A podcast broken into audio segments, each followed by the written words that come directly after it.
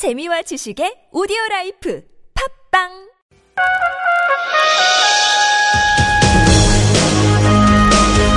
열린 인터뷰 시간입니다. 더불어민주당이 영업이익이 높은 법인과 고소득자에게 세금을 더 걷는 세법 개정안을 내놨습니다. 여당은 고소득자와 대기업의 세 부담인 이미 큰 상황이라면서 반대하고 있는데요. 국회 기획재정위원회 더불어민주당 간사를 맡고 있는 박강원 의원 연결되어 있습니다. 안녕하십니까? 네, 안녕하세요. 반갑습니다. 네, 20대 국회 들어 처음인 것 같습니다. 네, 그렇습니다. 네, 어제 이제 법인세 인상 또 고소득자들에게 세금을 더 걷는 것을 골자로 하는 세법 개정안을 더불어민주당에서 발표했는데 먼저 이 개정안의 취지, 핵심 내용부터 말씀 좀 주실까요? 네네. 먼저 그 핵심 내용을 말씀드리기 전에 현재 우리나라가 당면하고 있는 몇 가지 문제를 간략하게 좀 말씀드리고 싶은데요. 네. 현재 우리는 이제 저성장, 저고용, 그것에, 그것으로 인한 양극화와 저출산, 굉장히 큰 문제가 있고요. 또 하나는 재정 적자가 지금 갈수록 늘고 있는데 국가 부채가 600조, 박근혜 대통령 어에 들어와서만 100조가 늘었습니다. 빚내서 성장해봐야 빚 갚으면 남는 게 없는 그런 상황이 반복되고 있는 거고요. 세 번째는 우리 사회 공동체가 굉장히 이런 양극화 문제로 갈등과 대립의 그런 국면이고 건강성을 잃어가고 있다는 그런 우려가 큽니다.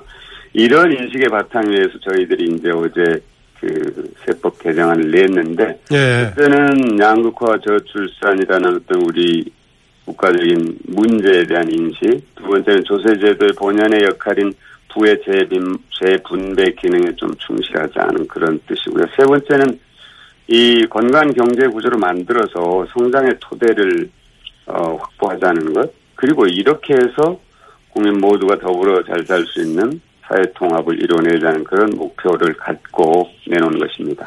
결국은 우리 사회 전반의 문제에 대한 해법의 출발점이 하나로 지금 개정안을 내놓, 내놨다 이렇게 볼 수 있겠군요. 그렇죠. 대기업과 고소득층이 이제 좀 조세 부담률을 조금 높이자는 것이고요. 예. 또 성실하게 일하는 서민과 중산층은 이제 세제 지원을 통해서 가처분 소득을 증대해주자 하는 그런 것이 어, 어떤 실행 내용이라고 할 수 있겠습니다. 예.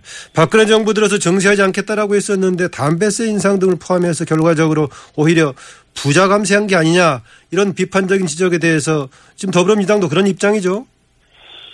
결과적으로 지금 그렇게 에, 인식을 국민들이 하게 됐고요. 당시 어, 담배값을 그렇게 에, 한꺼번에 많이 올리면 이런 우, 말하자면 폐해가 있을 수 있다는 지적들이 있었습니다. 많은 의원들 사이에서. 그런데 당시 정부는 국민 건강을 위해서 담배값 인상을 하는 것이다 하는 논리를 폈었는데요.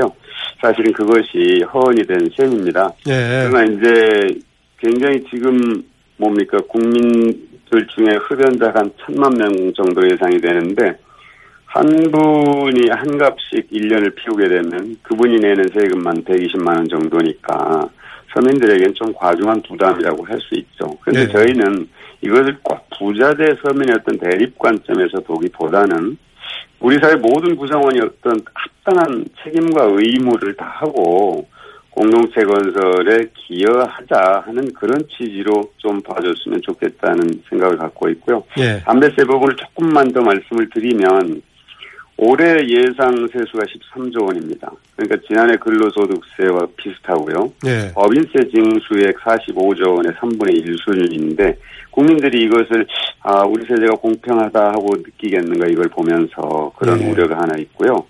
어, 좀 전에 말씀드린 것처럼 또 이 중산층 이상보다는 서민들이 이 담배를 기호품으로 많이 애용하기 때문에 서민 부담이 과중하다 하는 그런 인식을 갖고 있습니다. 예. 이 담배세 부분 이번 세법 개정안에 그 범죄에 들어가나는 모르겠습니다만은 지난번에 김종인 대표가 내릴 필요가 있다라고 했었는데 그런 계획 갖고 계십니까?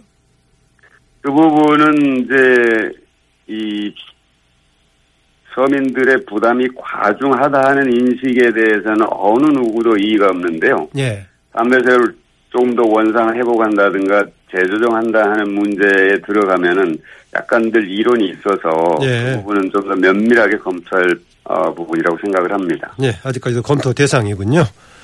그, 그 중에 하나가 이제 그, 어, 법인세 관련해 가지고 과세 표준이 500억 원을 넘을 경우에는 현재 최고 세율은 22%에서 과거에 참여정부 당시의 수준이었던 25%로 올리는 이런 내용도 포함되어 있죠. 네, 그렇습니다. 예. 아, 그러니까 법인세를 정상화하자고 저희들이 주장을 많이 해왔는데요. 모든 법인에게 해당되는 것이 아니고 과세 표준 500억 이상 기업은 우리나라에서 한 400곳 정도 됩니다. 예. 정확하게 한 417곳인데요. 우리 지금 법인세를 내는 기업이 한 55만 정도 되니까 아, 극히 일부죠. 그런데 500억을 초과하는 기업은 어떻게 보면은 우리 경제 상황에서 굉장히 큰 이익을 남기는 그런 어, 기업들이기 때문에 조금 더 어, 세금 낼 여력이 있다고 저희들이 보는 거고요. 이것을 네. 25% 정도로 돌렸을 경우 연간 한 4조 원 정도의 세수 증대가 있지 않겠느냐 이렇게 예상을 합니다. 음. 그게 2009년부터 15년까지 그 법인세를 내린 결과 약 40조 정도가 법인세가 덜 거쳤는데 이것에 비해서도 그렇게 높은 수치는 아니다. 이미 덜 낸 것에 비해도 이렇게 인식을 하면 될 것 같고요. 또 하나는 우리 기업들의 이 법인세 부담률이 사실 좀 왜곡돼 있습니다. 낮아요. 예. 그 과표 어, 그 기준이 높은 기업이 오히려 부담 어, 담세율이 적 낮다는 거죠. 예. 200억에서 500억 사이의 기업보다도 5천억 이사 이상 되는 기업들의 그 조세 부담률이 더 낮은 그런 것이 현실입니다. 각가지 음. 명목으로 세금을 이렇게 감면해주기 때문에 그런 예. 것도 좀 조정을 할 필요가 있습니다. 아, 그러니까 전체 지금 법인세율 부과 대상 중에서는 아주 비율은 좀 적은 거죠. 그러니까 몇 군데가 안 되는데. 그렇습니다. 예. 네네 400 400개 정도 되니까요. 예. 네. 그런데 뭐 세수의 증세 효과는 4조 정도가 된다. 네네 네. 어, 그런데 또 하나가 이제 법인세 인상에 대해서는 그동안에 계속 야당에서 얘기 왔는데 이번에 소득세도 지금 이제 5억 원이 넘는 소득을 가진 자에 대해서는 최고 41% 굉장히 높은 건데 이 신설 이 구간을 신설해서 부과하는 방안도 담고 있죠. 네, 그렇습니다. 현재 1억 5천만 원이 넘는 소득자에게 일률적으로 38%의 세율을 적용하고 있습니다. 예. 그런데 그것이 1억 5천이 과연 합당한 기준인가 세율을 일정하게 적용하기에 그런 이제 의문이 있고 해서 우리 사회에서 초고소득자들이 꽤 많이 계십니다. 네. 5억 원 정도뿐만이 아니라 10억 원, 20억 원 이렇게 어 소득이 많은 분들이 계신데 사실 5억 원 이상 어 전체 근로소득자 가운데 5억 원 이상을 올리는 분이 약 7,300명이니까 전체 근로자 1,600만 명 중에 보면 극히 일부죠. 이 부분들에 한해서 41%를 적용하자는 것이고요. 어, 이것은 어, 이분들이 그만큼 소득이 높은 만큼 사회적 책임성도 더 가져주셨으면 좋겠다는 그런 취지가 여기 들어 있습니다. 일반 시민들에 대한 부담으로는 인식되지 않을까요? 일반 시민들은 사실은 이 부분에 대해서 특- 특별히 부담을 가질 이유가 없죠. 예. 예, 초, 예, 초고소득, 고소득자를 대상으로 한 것이기 때문에 이게 좀 전에 이제 법인세 부분에서도 얘기를 했습니다만 이게 아까 처음부터 어떤 부자 대 어, 서민의 어떤 대립적 관점으로 보지 않았으면 좋겠다고 말씀드린 이유는 예. 법인세 부분만 해도 그렇습니다. 그것이 법인들이 세금을 좀 더 내서 재정이 튼튼해지고 그리고 일반 서민들, 중산층과 서민들의 세부담이 줄어들고 그러면 가계소득, 가처분 소득이 늘고 소비가 증대되고 내수가 확대되면 결국 시장이 커지고 결국 기업의 이익으로 돌아간다는 겁니다. 이것이 어느 한쪽에 부담을 늘려서 어느 한쪽에 부담을 줄이자는 것이 아니고 전체 이익을 위해서 좀 더 책임성 있게 참여할 수 있는 여력 있는 분들이 더 참여하자 그런 취지죠. 예. 이제 그 소득세는 이번에 이제 당, 당장 처음 제기된 것 같기도 합니다만은 법인세 관련해서는 지속적으로 더불어민주당을 비롯한 야당에서 지금 인상 요구를 해왔었는데 이 얘기가 네. 나올 때마다 어, 새누리당 현 여당 쪽에서는 이렇게 법인세 인상하게 되면은 투자가 위축되고 여러 가지 문제가 많다라고 반대를 해왔고 이번에도 지금 어제 발표를 하다 보니까 바로 맞대응해서 반대하는 기자회견까지 했더라고요. 그 이제 반복적으로 되풀이되는 얘기였습니다. 그것이 이제 법인세를 내릴 때 투자가 증대되고 결국 그것이 어 가계 소득 증대로 이어질 것이다. 이게 법인세를 내릴 때 논리입니다. 근데 과연 그런 현상이 벌어졌는가에 대해서 다시 한번 생각을 해봐야 됩니다. 왜 우리가 이걸 정상화해야 된다고 주장하면 전혀 그렇지 않았기 때문입니다. 법인세를 내렸더니 투자도 안 이루어지고 그 다음에 고용도 안 이루어지고 결국 대기업들의 사내 유복을 만드는 굉장히 이 기형적인 불합리한 결코 바람직하지 않은 일만 벌어진 겁니다. 굉장히 이것이 우리 그렇게 함으로써 또 법인세를 내려줬더니 세수가 부족돼서 국가 재정이 계속 적자가 되고 그래서 나라 빚이 늘어나고 그 빚을 메우기 위해서 서민들이 예를 들어 담배세 인상 같은 경우 서민들의 세부담이 늘고 이거는 우리 경제를 점점 더 악화시키는 악순환의 고리거든요. 예. 이건 이 논리는 결코 아마 법인세 어를 내 올리는데 정상화하는데 반대하기에는 설득력이 매우 떨어지는 논리가 아닌가 그렇게 싶습니다. 계속해서 여당과 야당의 주장이 계속 평행선을 달리고 있는데요. 이런 주장들이 계속 여당은 네. 이렇게 하면 투자 이축되고 여러 가지 문제가 많다.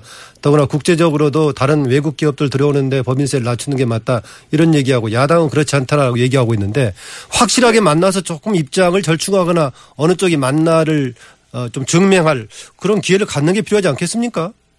어, 이제 국회에서 이 문제를 진지하게 논의를 해야 되겠고, 할 필요가 있고 또 할 수 있는데, 새누리당에서 음. 공개 토론도 제의한 것 같던데요. 근데 그뭐 얼마든지 할 수 있고요. 예. 저는 이, 이번 20대 국회 개원연설에서 여야 대표가 이구동성으로 양극화해서 격차 해소를 얘기했고, 그랬죠. 법인세 증세 필요성도 인정한다는 얘기도 이미 했습니다. 음. 법인세뿐만이 아니라 세제 자체가 부의 재분배 그리고 포용적 성장의 기반을 마련하는 방향으로 개편돼야 한다는 인식은 누구나 하고 있습니다. 그런데 법인세 얘기만, 얘기만 나오면 이렇게 뭔가 이게 반사적으로 이제 그 반대 이론을 내시는데요.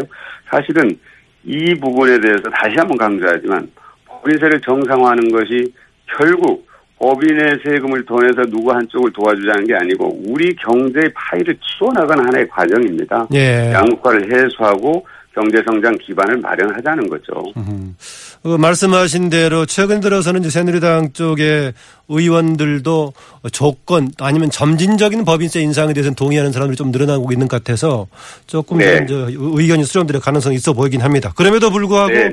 이게 만약에 여야 간에 합의점 이루지 못한다면 어떻게 될 건가라고 봤을 때 지난해 경우 과거에 보면 담배세를 예산 부수 법안으로 넣어가지고 통과시키던데 이 지금 이제 세법 개정안 어 11월 말 12월 초에 예산 부수 법안으로 넣어서 지금 통과시킬 대상입니까? 어, 당연히 세법은 예산 부수 법안이죠. 당연히 담배 세법이 그것이 예산 부, 부수 법안이었는지는 굉장히 의문이 제기되지만 지금 나오는 법인세법의 여러 가지 세법들은 당연히 예산 부수 법안입니다. 그렇기 그러면 결국은 연말까지 가면은 다수 세력의 입장이 그대로 입법화 될 수 있겠네요. 그렇게 지금 당장 그렇게까지 얘기를 진척시키는 것은 좀 무리가 있고요. 어쨌든 예. 대화를 충분히 해서 여야 합의를 이루고 거기서 접점을 찾는 것이 우선 저는 어 중요하다고 봅니다. 그렇게 돼야지 이게 국민적 공감대 위에서 어 이루어지는 것이 저는 바람직하다고 보고요. 그리고 그것이 국민 모두의 참여를 유도할 수 있다 이렇게 생각을 하기 때문에 먼저 대화를 통해서 예, 접점을 찾도록 노력하겠습니다. 예. 이번에 개정한 내용 중에서 이른바 우병우 방지법으로 표현된 그런 내용도 들어있다죠? 글쎄요, 그게 이제 뭐 특정인의 이름이 그렇게 표현이 됐는데요. 이 이제 이런 사례가 이번에만 있었던 거는 아닐 거라고 생각합니다. 그러니까 어떤 경우냐면 예. 주주가 본인이나 본인의 가족 또는 특수관계로 구성이 돼 있고 사실 명의만 법인이지 실질적으로는 고용 인원이 전혀 없거나 극소수의 인원만이 고용돼 있고 또 대체로 부동산 임대 소득이나 자산 소득을 이렇게 절감할 목적으로 운영되는 그런 법인들인데요. 이 경우는 사실 그대로 놔두면 임대 소득이나 개인 소득으로 돼서 세율 적용이 달라지거든요. 예. 그렇게 되면은 38%에 적용이 된다든지 종합 어, 소득세로 돼서 세율이 높아지게 되는데 그거를 피하기 위해서 법인세를 적용받게 되면 이렇게 법인의 경우 예를 들어서 뭐 임대소득이 2억 미만이다 그러면 세율이 굉장히 낮아요. 예. 퍼센트 밑으로.